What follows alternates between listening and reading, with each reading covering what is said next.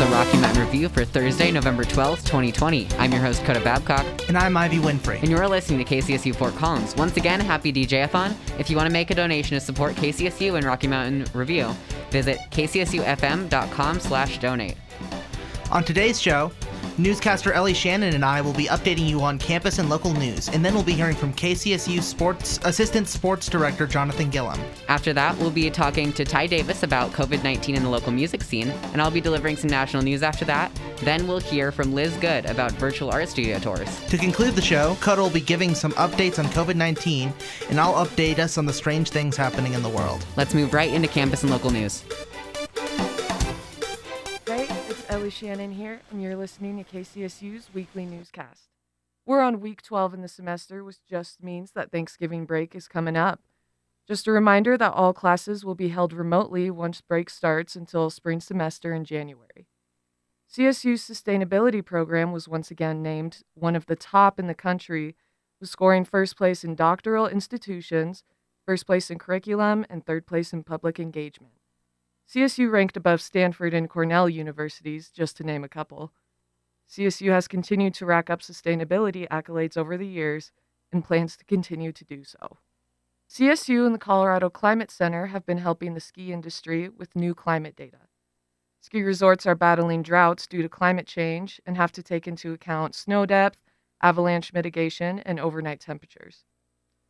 Katie Courage reported on CSU's college news page that now the Climate Center team has been informed by their conversations with the ski industry managers. The team is going to start working to create a dashboard to bring together key weather and climate forecasting. This will be tailored specifically for winter mountain recreation businesses. So in other words, get ready for the ski season. Colorado's Governor Polis extended the mask mandate another 30 days starting on November 9th. Colorado is experiencing its highest rates of infection and hospitalization due to the virus. But according to the Coloradoan, Governor Polis said the state is on its final sprint in the COVID-19 marathon, as promising vaccination news came on Monday. Just a reminder to tune into CSU's football game Thursday the 11th at 6 p.m. The Rams will be taking on Boise State. Also, make sure to tune in to KCSU for the Rocky Mountain Review, Tuesdays and Thursdays from 4 to 5 p.m. Thanks for listening. I'm Ellie Shannon, and you're listening to KCSU 90.5 FM. Thanks, Ellie. And now it's time for local news. Again, I'm Ivy Winfrey. Two Fort Collins high schools continue to experience COVID-19 outbreaks this week as the list of schools with reported cases continues to grow in Poudre School District. According to Sadie Swanson at the Coloradoan, Rocky Mountain High School and Fossil Ridge High School are currently listed as schools with ongoing COVID-19 outbreaks on the district's online coronavirus dashboard. Because the number of unrelated cases at these schools qualifies as an outbreak, the county health department will closely monitor any additional cases at these schools through mid-November, according to the district website. The Colorado Department of Public Health and Environment defines an outbreak as two or more unrelated positive coronavirus cases in a short period of time.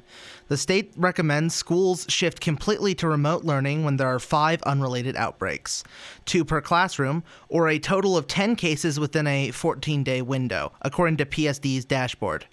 Rocky Mountain High School will continue to be monitored through November 18th, and Fossil Ridge High School will be monitored through November 19th. The outbreaks at both schools were initially reported last week. Rocky Mountain High School has 1 COVID-19 case that is under investigation, with 5 total cases reported since the school's first case was detected October 21st. The most recent case was reported November 4th, and affected classes have shifted to remote learning while the district and county health department work to identify close contacts of the individual who tested positive, according to the district website. Fossil Ridge High School has had 5 new COVID-19 cases reported in the last week that are currently under investigation by the health department, bringing the total number of cases reported at the school to 16 since October 30th. During the assessment period, the affected classes have moved into remote learning. No additional outbreaks at PSD schools have been reported in the last week. Outside of cases reported at Rocky and Fossil, there were 20 positive and presumptive COVID-19 cases under investigation at 10 different district schools as of Monday afternoon. Larimer County Department of Health and Environment officials still do not recommend the two high schools move to remote learning, according to the district. Drug maker Pittsfer announced encouraging results in early tests of its COVID-19 vaccine trial, indicating the vaccine was more than 90% effective in preventing the virus. Pittsfer will seek emergency authorization of the vaccine from the U.S. Food and Drug Administration later this month. The company plans to manufacture enough to immunize 15 to 20 million people by the end of the year, according to the company. Promising news of a vaccine comes as Colorado is experiencing its third wave of COVID-19, with infection rates at their highest and COVID-19 hospitalizations surpassing the state's previous April peak, the state health department announced Friday. The state hit its highest number of daily reported cases on Wednesday, when nearly 3,300 cases were recorded in one day across Colorado. It marked the first time more than 3,000 daily cases had ever been reported in the state, according to the state health department, which has been recording COVID-19 cases since March. After its own spike in COVID-19 cases and hospitalizations, Larimer County announced it would increase restrictions to promote social distancing last week. Polis urged Coloradoans to buckle down in the coming few weeks by avoiding social interactions outside of their households, washing their hands, and wearing a mask. He said flattening Colorado's curve in the next few weeks is especially important if people would like to have more holiday gatherings. And that's it for campus and local news for today. I'm Ivy Winfrey, and you're listening to 90.5 KCSU Fort Collins. We'll be right back. Hi, I'm Shannon, also known as DJ Luna, on 90.5 KCSU. I love KCSU because it has taught me public speaking skills and audio production skills that I hope to use in my future as a journalist. If you want to invest in futures like mine, join Club 905 by signing up for monthly payments of only $7.50. by calling 970-491-5278 or by donating online at kcsufm.com/donate.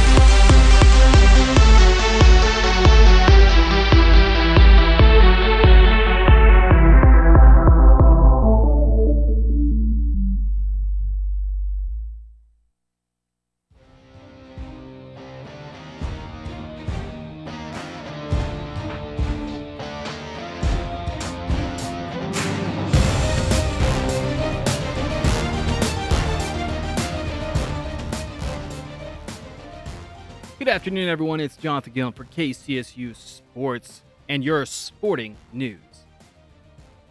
We're about 1 week away from the NBA draft, which is going to be November 18th, which is a Wednesday. Stay tuned for more information about the NBA draft. We'll also be breaking it down on our shows as well as podcasts. For more information for that, of course, please refer to our website. Also, the NHL is still hashing out the season at this point. We don't know whether or not they'll set an official date yet. We'll continue to monitor that, and once we receive official word, we, of course, will release that word to you as soon as we hear it. Next, the NFL season continues to chug along, dealing with COVID issues, dealing with extreme testing to prevent any COVID outbreaks, and lots of teams have been rescheduled. So once again, I'm going to send my, of course, public service reminder that if you're a big NFL fan, please be on the lookout for your team at any time. These schedules can change, and all the headaches that can come with change. So just be on the lookout for that. Also, your local Denver Broncos fell last week, unfortunately, 34-27 to the Atlanta Falcons, dropping to 3-5 on the season. Their upcoming matchup will be against the Las Vegas Raiders. and that game is tentatively set for 2:05 Mountain Standard Time. Now, moving on to college football, your CSU Rams are playing Boise State tonight. The Rams look to move to 2-1 after beating the Wyoming Cowboys last week and bringing home the bronze boot. Next, some local, I think, exciting news for many of us. Many of us know there is this giant sports park that was being built in Windsor. We've been hearing delays and this and that. Well, I'm here to tell you that guess what? We have locked an exclusive interview with one of the co-owners of that complex, which is called the Future Legends Complex. Look for it next week. We'll be airing the interview for everyone to hear. If you're missing that deep dive into sports, please check out our website, kcsufm.com.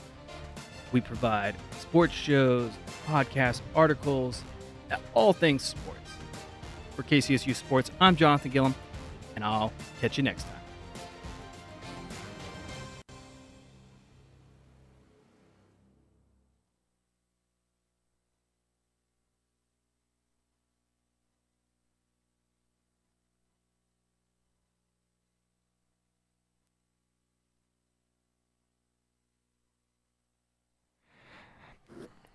That was Jonathan Gillum. You can, with sports, you can, as a reminder to our audience, you can donate to KCSU DJ-a-thon by heading to kcsufm.com/donate. Now, Ivy Winfrey. Here in the studio with us today is Collegian reporter Ty Davis, here to talk with us about his articles discussing how the local music scene has been impacted by COVID-19. Ty, thanks so much for joining us today. Thank you for having me. So I understand a lot of the local venues have been forced to close or reduce their capacities due to COVID. Would you be able to tell us a little bit about how the local music industry has been holding up? Well, that's a bit of a tough question.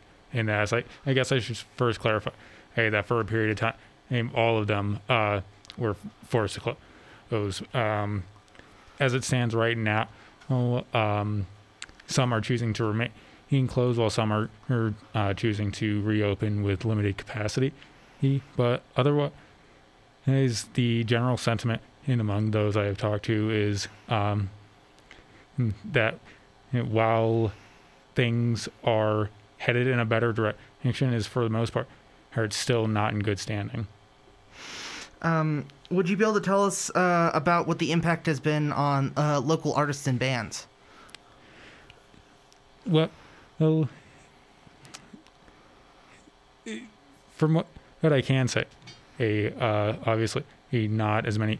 There haven't been any really big performances, and a lot of bands have not performed as of late. That changed somewhat with the holiday Twin Drive and in putting on outdoor performances, in addition to the Lyric and. That's changing with the Aggie Theater opening up for limited capacity venues. But I would say the general attitude among most artists is hopeful. Well, a lot of artists have used this time to focus on their music, focus on projects. And so for the most part, most artists here in Fort Collins have taken the situation in stride and have not been idle. So I understand that since there's not a lot of live music right now, artists have been forced to move to other possible venues digitally. Would you be able to tell us a little bit about that? I would not say that they. I think the question is a bit of a misleading. So, while some artists have done live performances via live streaming, many of the ones that I've talked to have not. They just don't feel like it's a viable platform for one reason or another, whether it just doesn't mesh well with their genre or they just do not care for the format. Or he preferred the audience feedback. Some artists I've talked to, like Chesa Brett, Eckfist did find moderate positive feedback with it, but I would say for the most part, while we have this expectation for artists to jump on live streaming platforms, a lot of local artists, for one reason or another, have not actually gone through with that. And finally, do we know how the local music scene is going to look after COVID is over? How good is the recovery looking? It's tough to say. One of the biggest issues with this situation is that we just don't have a lot of concrete predictability for the future. There's not a lot that's set in stone. Part of the problem with talking about what the future is going to look like is we don't know what the near future is going to hold for us. We're not sure if we're going to go back into full lockdown, which is going to require venues that are operating at limited capacity to close. Those cases here in Colorado who are spiking. So while some have said that's not going to happen, it may very well be a possibility. As of right now, even once we reach a post-COVID status, as many of the people I've talked to have said that it's going to be slow going for a little. For a little while. We've already lost Hodie's Halfnut, Pinball Jones too, two venerated venues here in Fort Collins, and we may possibly lose more. Or it's all up in the air. That's what makes this situation so frustrating. We just really don't know what the future is going to hold, but it worst case scenario, best case scenario, it's going to be a little slow going as we come out of COVID. We're obviously going to have fewer venues than we did before. There may be some reluctance to open a venue to replace those spaces. There may be a bit of reluctance to get back to the performance and the capacity we did before, or for one reason or another. Her venue may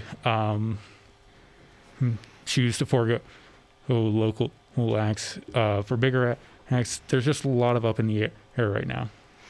All right. That's all I have to ask for now. Ty, thank you so much for joining us today. Thank you for having me. We'll be right back. Support for KCSU comes from the Alpha Center, located directly across campus, serving the CSU community. When life happens, help is here. For confidential testing and education, learn more by visiting thealphacenter.org.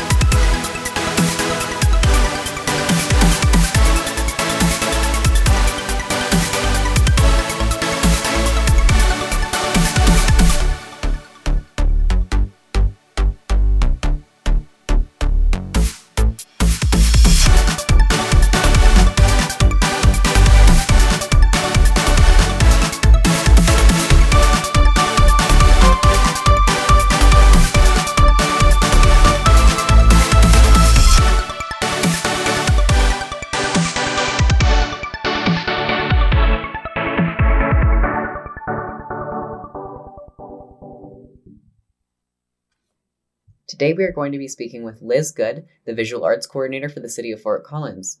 Liz, would you mind introducing yourself for me? Yeah, I'm Liz Good. I'm the Visual Arts Coordinator for the City of Fort Collins.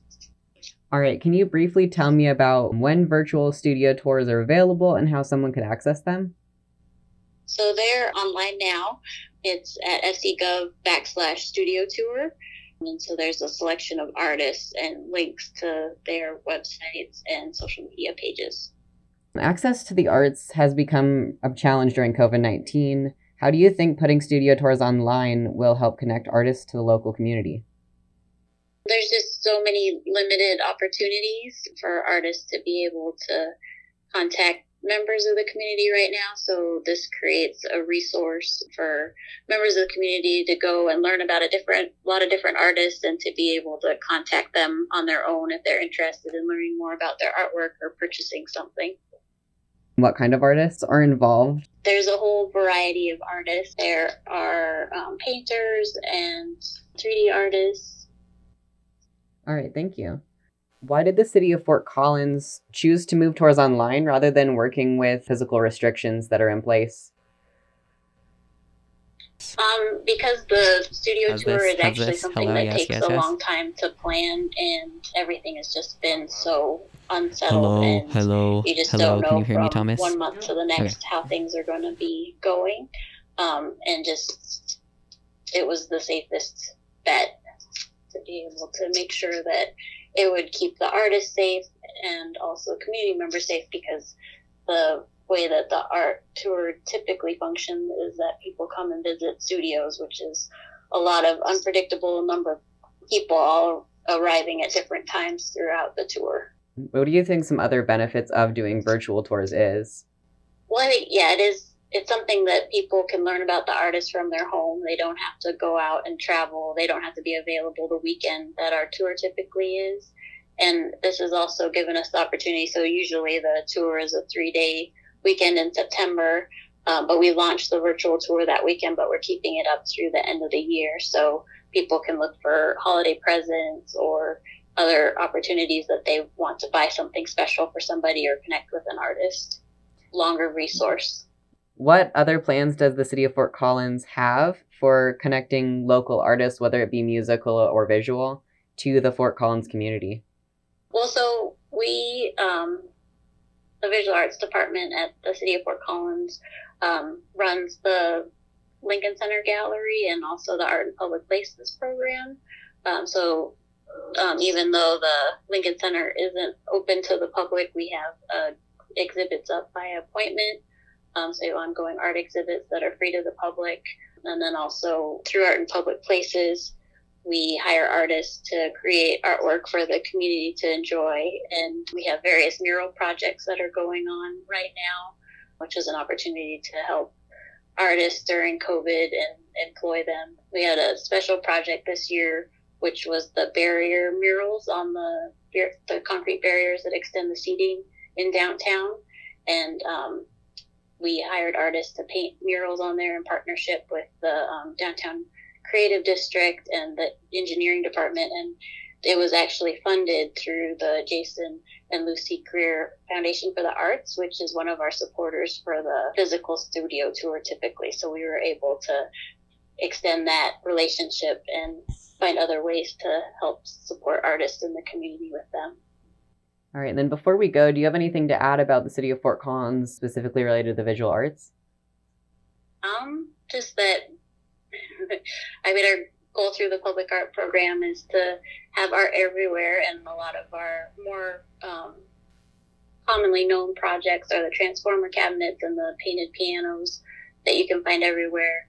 But there are also projects in parks and in most city buildings, and it's a great opportunity to learn about different aspects of the city. A lot of the projects have educational messages, and there's more information about all the art on our website, which is fcgov.com/artspublic.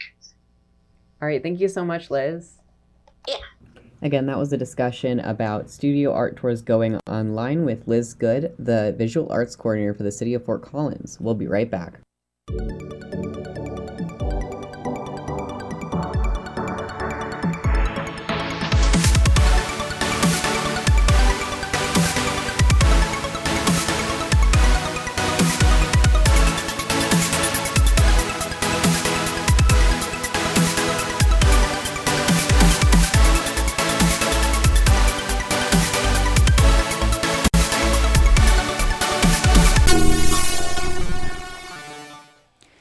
All right, so call us after the show to let us know what your favorite thing about DJ-a-thon is at 970-591-5278. Again, that's 970-591-KCSU. Donate to KCSU this DJ-a-thon by visiting kcsufm.com/donate. Hello. Hey, so I'm having some trouble with my streaming service. Please select from the following options. Can I just talk to a person? Sorry, that is not an option. Please select from the following options. Seriously? You called? No, not you. I'm just sick of robots, and I just want to listen to some music. You know what? This is DJ Silent G, and you're listening to 90.5 KCSU Fort Collins, operated by actual human beings.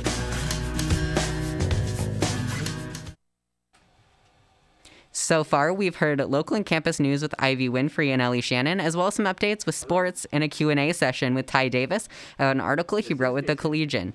Please remember that if you want to donate to KCSU for our biannual DJ-a-thon, you can do so by visiting kcsufm.com/donate. I'm Coda Babcock, and this is National News Highlights for Thursday, November 12th. A federal appeals court has ruled that the admissions process to Harvard University shows no evidence of discrimination. According to Jacqueline Diaz at National Public Radio, Students for Fair Admissions, or the SFFA, filed the first lawsuit in this case in 2014 based on discriminating practices specifically against Asian American applicants.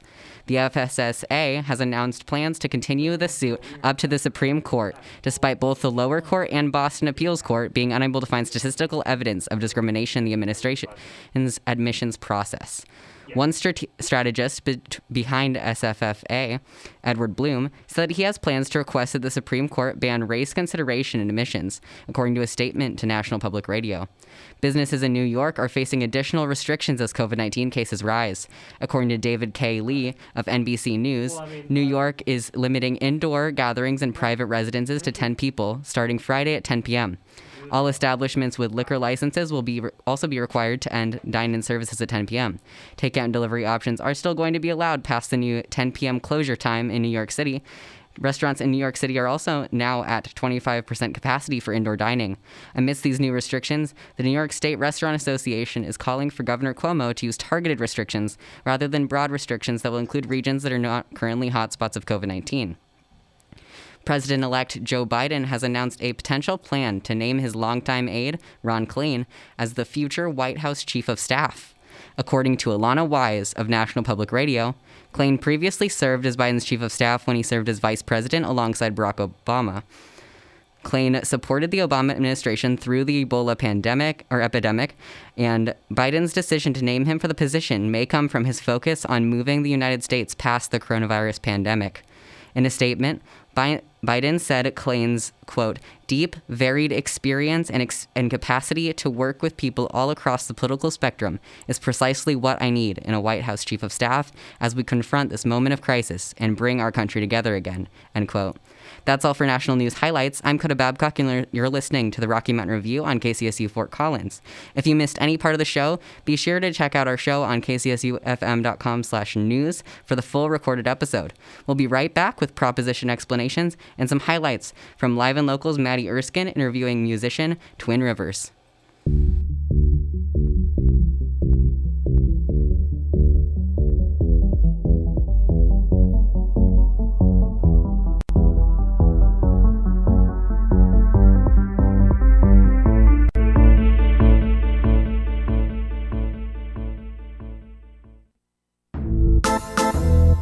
CSU students, the University Center for the Arts, which houses music, theater, dance, opera, and the CSU Marching Band, produces more than 250 events per year. Student fees cover tickets to any performance at the UCA, so it's no charge for students to attend. For more information about performances and special events, or to reserve your ticket, visit csuartstickets.com. That's csuartstickets.com.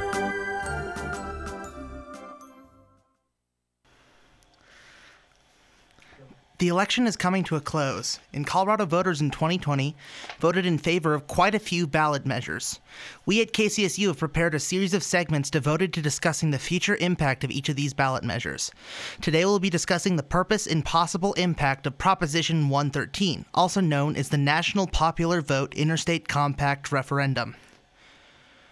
Proposition 113 is a referendum designed to enter Colorado into the National Popular Vote Interstate Compact. An Interstate Compact is a con- contractual arrangement made between two or more states in which the assigned parties agree on a specific policy issue and either adopt a set of standards or cooperate with one another on a particular regional or national matter. Interstate compacts are adopted by states to ensure cooperative action between the states with regards to specific policy issues.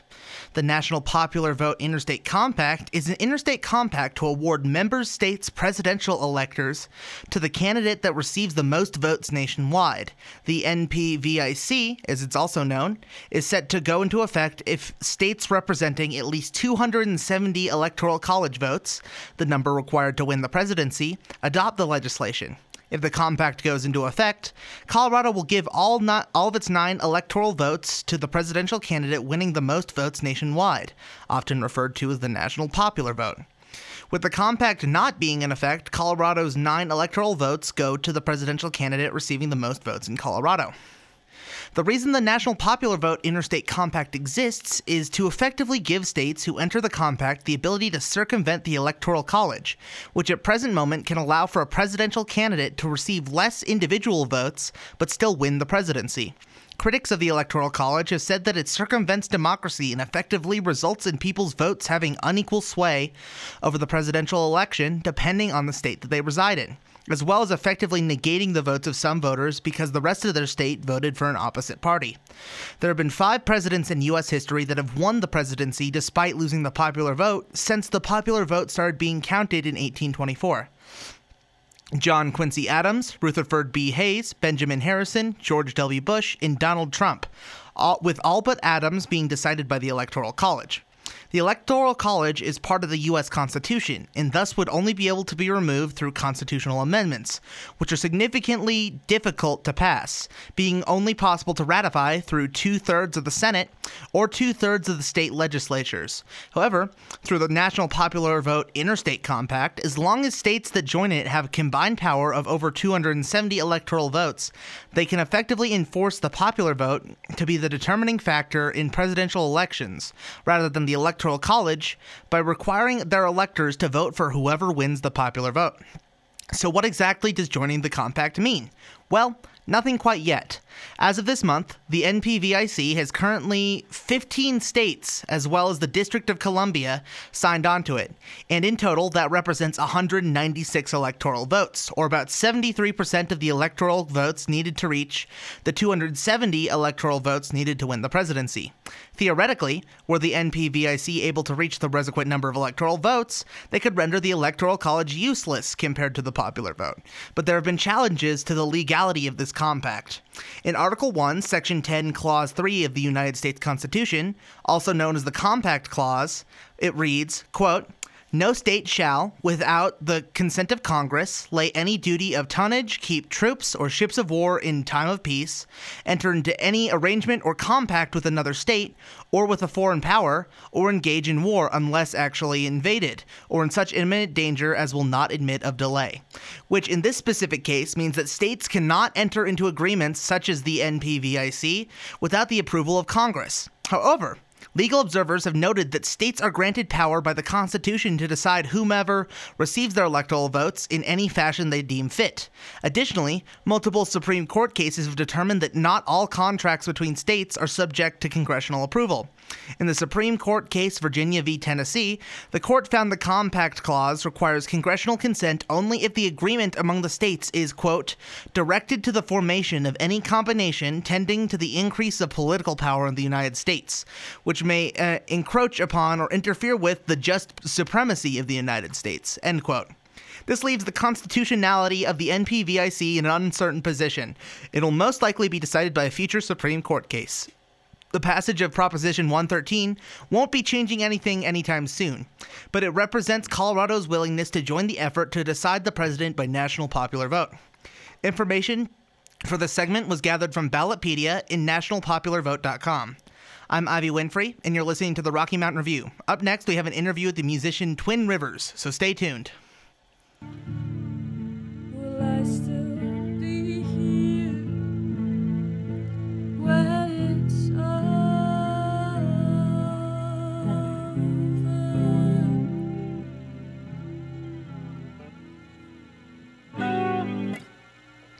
90.5 KCSU Fort Collins. Why do you call yourself Twin Rivers?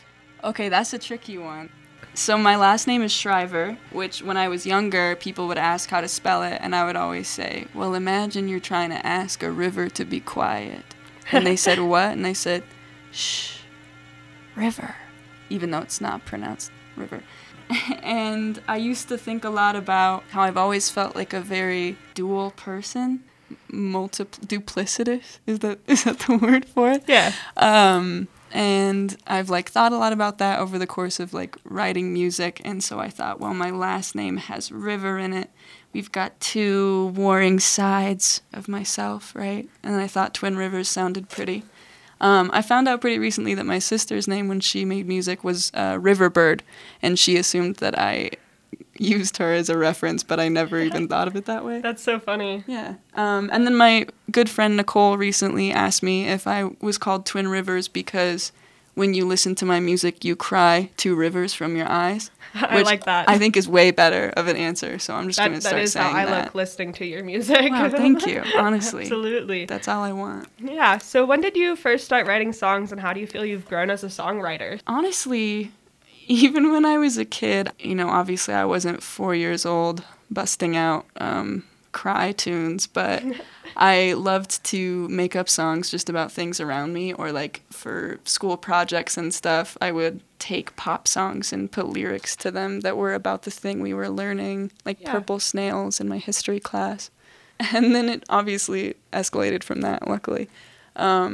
I only seriously started putting stuff down once I started learning instruments, which started off with the ukulele, as it usually does, I think. Yeah, I think that is a lot of people's jumping off point. Oh, absolutely. It's a super convenient instrument to play. 4 strings is nothing. Chords are pretty easy. It's amazing. I still have a lot to learn about it, and I've been playing it for 4 years now. How long have you been playing guitar for? Technically, I've been putting guitars in my hands and plucking the strings for 8 years. Yeah. I've only seriously started working on it in the last year-ish. I think that's how I had guitar lessons when I was younger, and I didn't really actually play until more recently. Yeah, it's really tricky. Learn. My sister played a lot when I was younger, and I was always so envious of that, and she moved out, she left one of her guitars behind, and it sat in my room for the last 5 years that I lived at home, and every single day I looked at it and I was like, today is the freaking day. Yes. I'm going to pick that guy up, I'm going to Google some chords, I'm going to learn how to play it.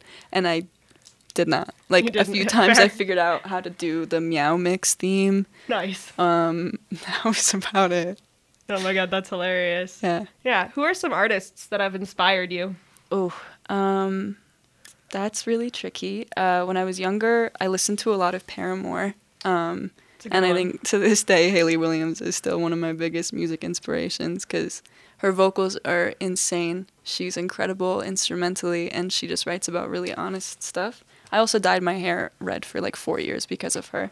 That's funny. And then more recently, the last few years, Mitski has been a really big one, which I think most sad indie girls find themselves identifying with Mitski at some point in their lives. But she's just incredible.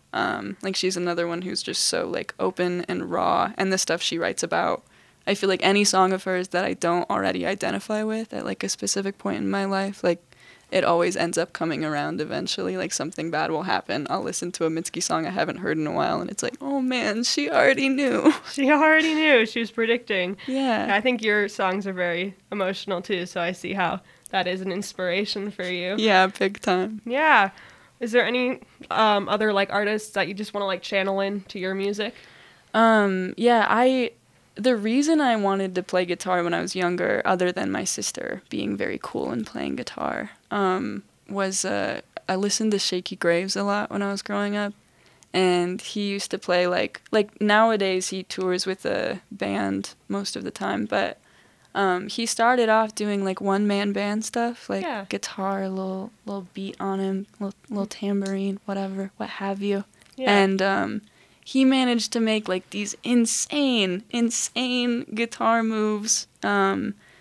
Every song I heard of his when I was younger drove me more up the wall, because I was I can never sound like this, but my goodness, if I don't at least try. And that's his stuff also just again feels really like raw. Like when he's mad, you know that he's mad, and when he's like not feeling good, you know he's not feeling good. And his stuff is just so unique, and like every album is so different. I love that he's able to like create so many different versatile sounds with like all still sounding like himself and still sounding really good. Yeah, absolutely. So our next song is Leave Me Alone. If you want to talk about that a little bit, what inspired you to write that? And then, yes, switch instruments. Oh, yeah. So this one, similar to actually, so three of the songs that I'm playing today out of the four are about scorned ex-lovers, you know? Yes. Which is, I think, what most of my music is about at this point, which sometimes I feel silly about, but I think, like, you write about what you know and when you experience like, heartbreak and difficult situations. But Leave Me Alone is actually about a pretty tumultuous relationship I was in that ended up, like, being pretty scary by the end. And I actually wrote that one while I was still seeing him. And it was just kind of like a... I wanted to feel mad. And when I initially wrote it, it was kind of sad. It was pretty soft and a little bit lighter. And I just played it over and over again, like all night, kept changing up the chords, trying to find what was like not connecting. And one of the run-throughs, I just got so angry and really ripped it. And I ran into my roommate's room and was like, dude, I finally found it. Yeah. This is it. So that's how she was born. It's beautiful. Yeah. Okay. Okay, so you share very emotional parts of yourself with your music. It's absolutely beautiful. How has singing about your experiences helped you process and grow from them? Oh, honestly, I think if I didn't have music as an outlet, a lot of what I've been through would still weigh on me, like, so much more heavily than it does. Like, genuinely, it's like my... like top of the line coping mechanism. Like, yeah, I go to therapy, I talk to my friends, I read, I do the regular things, but I think being able to let it out in that way just like helps me take control over what happened. Yeah, absolutely. Feel like I can like tangibly put it behind me or put it somewhere else. Yeah, kind of like instead of it being like sitting in your brain unprocessed, it's like processed in a song. Yeah, like it's not something that happened to me. It's like something that I made happen into something else. Exactly. Yeah, no, I think that's really eloquent. Very beautiful way to look at it. Do you have any advice for other musicians who are trying to express their more vulnerable sides? Honestly, like the thing that I found that's helped me the most as far as like when I've been able to write my most honest while also being like palatable music is something I love to do when I'm writing is instead of getting down lyrics first and then figuring out the melody and writing accompaniment and everything is just picking a chord progression and running with it and then just you know thinking about what I've been thinking about and then I sing over it like once, two times, three times, however many it takes to get something good. Sometimes I have to piece together a few different recordings, and sometimes it all comes out at once, but I find that when I let my brain just, like, spit stuff out, it usually helps me get to more, like, open and, like, sometimes, like, ugly thought processes rather than when I try and think about it too much and, like, write it all out and make it make sense. Yeah, most definitely. What song do you feel like, out of your music, that you kind of, like, did this the most with? Honestly, I think the two that were the most, I think they were both of them are just the first takes, is Tweakers at My Job, which is one of my favorites because it's so silly and it's such a mess. I've heard that one. It's very silly. I like it a lot. It's also like kind of a bummer, but it's probably the least bummer out of all of my songs, so it's got that going for it. And then F'n Rat is another one that's just and really... And you're playing that up after we finish some questions here, which I'm very excited to hear. It's a very beautiful song. Thank you. I'm excited to play it. Yeah, absolutely. So what message do you want to get across with your music, and what effect do you hope to have on your listeners? I mean, like, ultimately, I love music, and I've always loved music. It's always been, like, my thing and something that's been there for me. And I have been impacted a lot by music, and it's helped me get through a lot of stuff before I knew how to get through it myself. And I want to be able to provide that for other people, I think. Like, I want to make something that's both like for me and true to me and helps me figure out my own stuff. But more than anything, I want like even just one person to be able to hear my music and feel like it's done something for them. Yeah. Like the first time I played live after the show, I played F'n Rat at that one. I made a bunch of punk kids cry. It was like a lifetime achievement, honestly. Oh, I'm sure I would have been crying right along with them. And this gal came up to me afterwards and she thanked me for writing it and asked me if it was on Spotify, said she had a really specific playlist she wanted to put it on. And I was in that moment, I was like, man, I did that. Yeah. Like that, she needed this in this moment, or like she'll need it another day, and that's really beautiful. We can bond over this forever. Yeah. You are truly amazing. Thank you so much for coming in today. Thank you so much for having me. Is there anything else that you'd just like to let listeners know before we end our show? Thanks for tuning in to KCSU. I'm working on a bunch of new music right now. That'll be out on Spotify and Bandcamp and Apple Music. I'm Maddie Erskine, and thank you for listening to 90.5 KCSU Fort Collins. Flowers bursting, though you want them to die.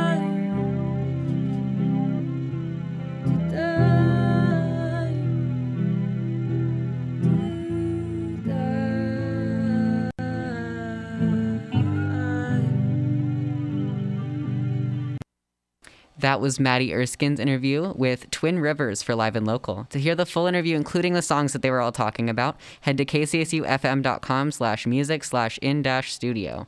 I'm Coda Babcock, and this is the COVID-19 update for Thursday, November 12th. Colorado State University has a reported 919 cases of COVID-19 since May of this year, and daily new cases are currently rising. Larimer County is currently facing a high-risk score for COVID-19, meaning that cases are rising rapidly, with hospitals beginning to be filled. There have been 42 new positive cases in the past 24 hours, and 5 days in the past 2 weeks have seen over 10% of tests come back positive. Every single day in the past 2 weeks has seen a minimum of 15 cases per day, and Larimer County's 14-day case rate is now 533 per 100,000. There are 57 COVID patients in county hospitals, which will be maxed out at 65 COVID patients. Hospital usage is at 73%, and ICU utilization is at 66%. Colorado State University and Larimer County are both facing sudden spikes, and in order to prevent these outbreaks from growing, we all need to continue wearing face masks, washing our hands, and keeping social distance. If you are able to work from home, even some days of the week, it is recommended by officials to do so. In the state of Colorado, there are over 142,000 cases statewide and over 2,400 deaths among cases. Colorado's spike is continuing, unlike minor spikes the state has experienced in the past few months. Colorado's Front Range is a hotspot for COVID-19. Nationwide, there are over 10.4 million cases of COVID-19, with over 142,000 reported yesterday. There are over 241,000 deaths, with over 1,400 reported yesterday. In the past 2 weeks, cases have increased by 69%, deaths have increased by 36%, and hospitalizations have increased by 37%. The Northeast U.S. and Southwestern U.S., including the Navajo Nation, are all experiencing a large amount of deaths as of Thursday. The United States is seeing nearly 2,000 deaths every day, forcing previously hesitant governors to begin considering and enforcing mask mandates. Iowa, Utah, and Ohio have become the states most recently choosing to consider mask mandates for public health purposes. Information for today's segment was gathered from Colorado State University, Larimer County Public Health, the Colorado Department of Public Health and Environment, the New York Times, USA Today, and the Centers for Disease Control. Masks, hygiene, social distancing, and avoiding unnecessary trips outside the home are the best options currently available in preventing the transmission of COVID-19. For information on how and where to get tested, visit larimer.org and navigate to the COVID-19 updates tab at the top of the page. This site also includes information about traveling during the pandemic, contact tracing, and the most recent press releases related to COVID-19 from the government. That's all for today's COVID-19 update. I'm Coda Babcock, and you're listening to the Rocky Mountain Review on 90.5 KCSU Fort Collins. We'll be right back with Weird News.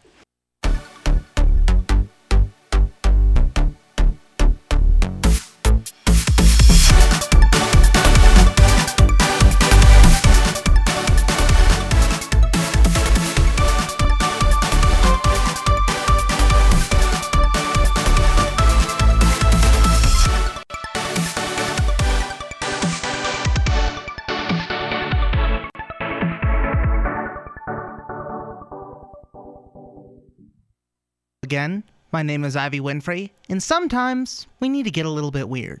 So here's a few of the weirdest stories I've heard today. Microsoft is now warning Xbox users against vaping into their new Xboxes, according to Daniel Van Boom at CNET.com. The new Xbox Series X was released Tuesday, and videos began emerging on social media of consoles overheating and spewing smoke through vents on the top of the system.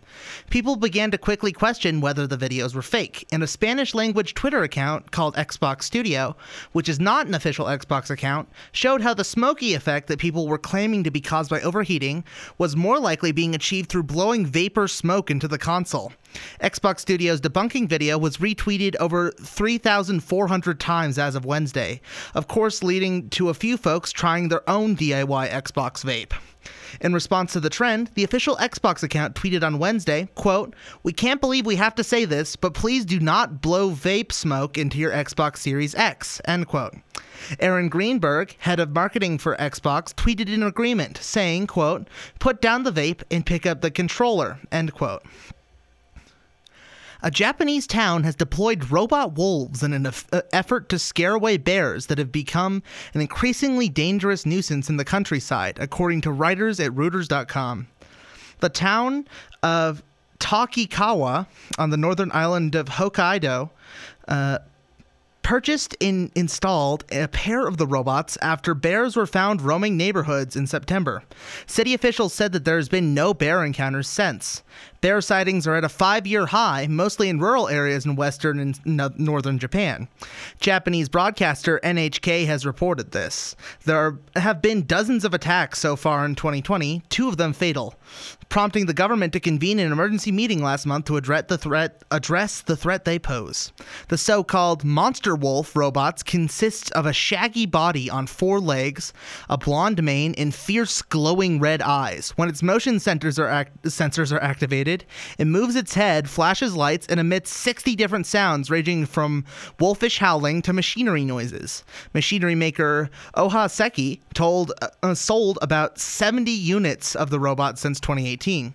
The real Japanese wolf roamed the central and northern islands of the country before being hunted to extinction more than a century ago. Takikawa city officials said that bears become more active and dangerous as they search for food before going into hibernation in late November. A decrease of acorns and nuts in the wild this year may have driven the animals to venture closer to towns in search of sustenance, according to local media. That's all the weird news I have for today. I'm Ivy Winfrey, and you're listening to 90.5 KCSU Fort Collins. We'll be right back. Hello. Hey, so I'm having some trouble with my streaming service. Please select from the following options. Can I just talk to a person? Sorry, that is not an option. Please select from the following options. Seriously? You called? No, not you. I'm just sick of robots, and I just want to listen to some music. You know what? This is DJ Silent G, and you're listening to 90.5 KCSU Fort Collins, operated by actual human beings. Now for the weather.